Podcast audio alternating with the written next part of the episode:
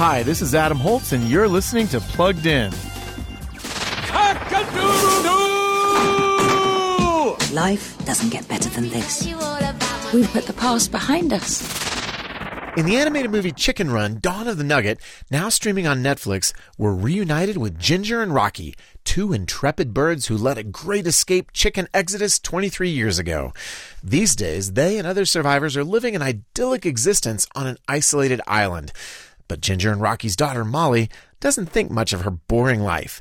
So when she spies a truck with a chicken in a basket, well, let's just say that chickens are going to be on the run again.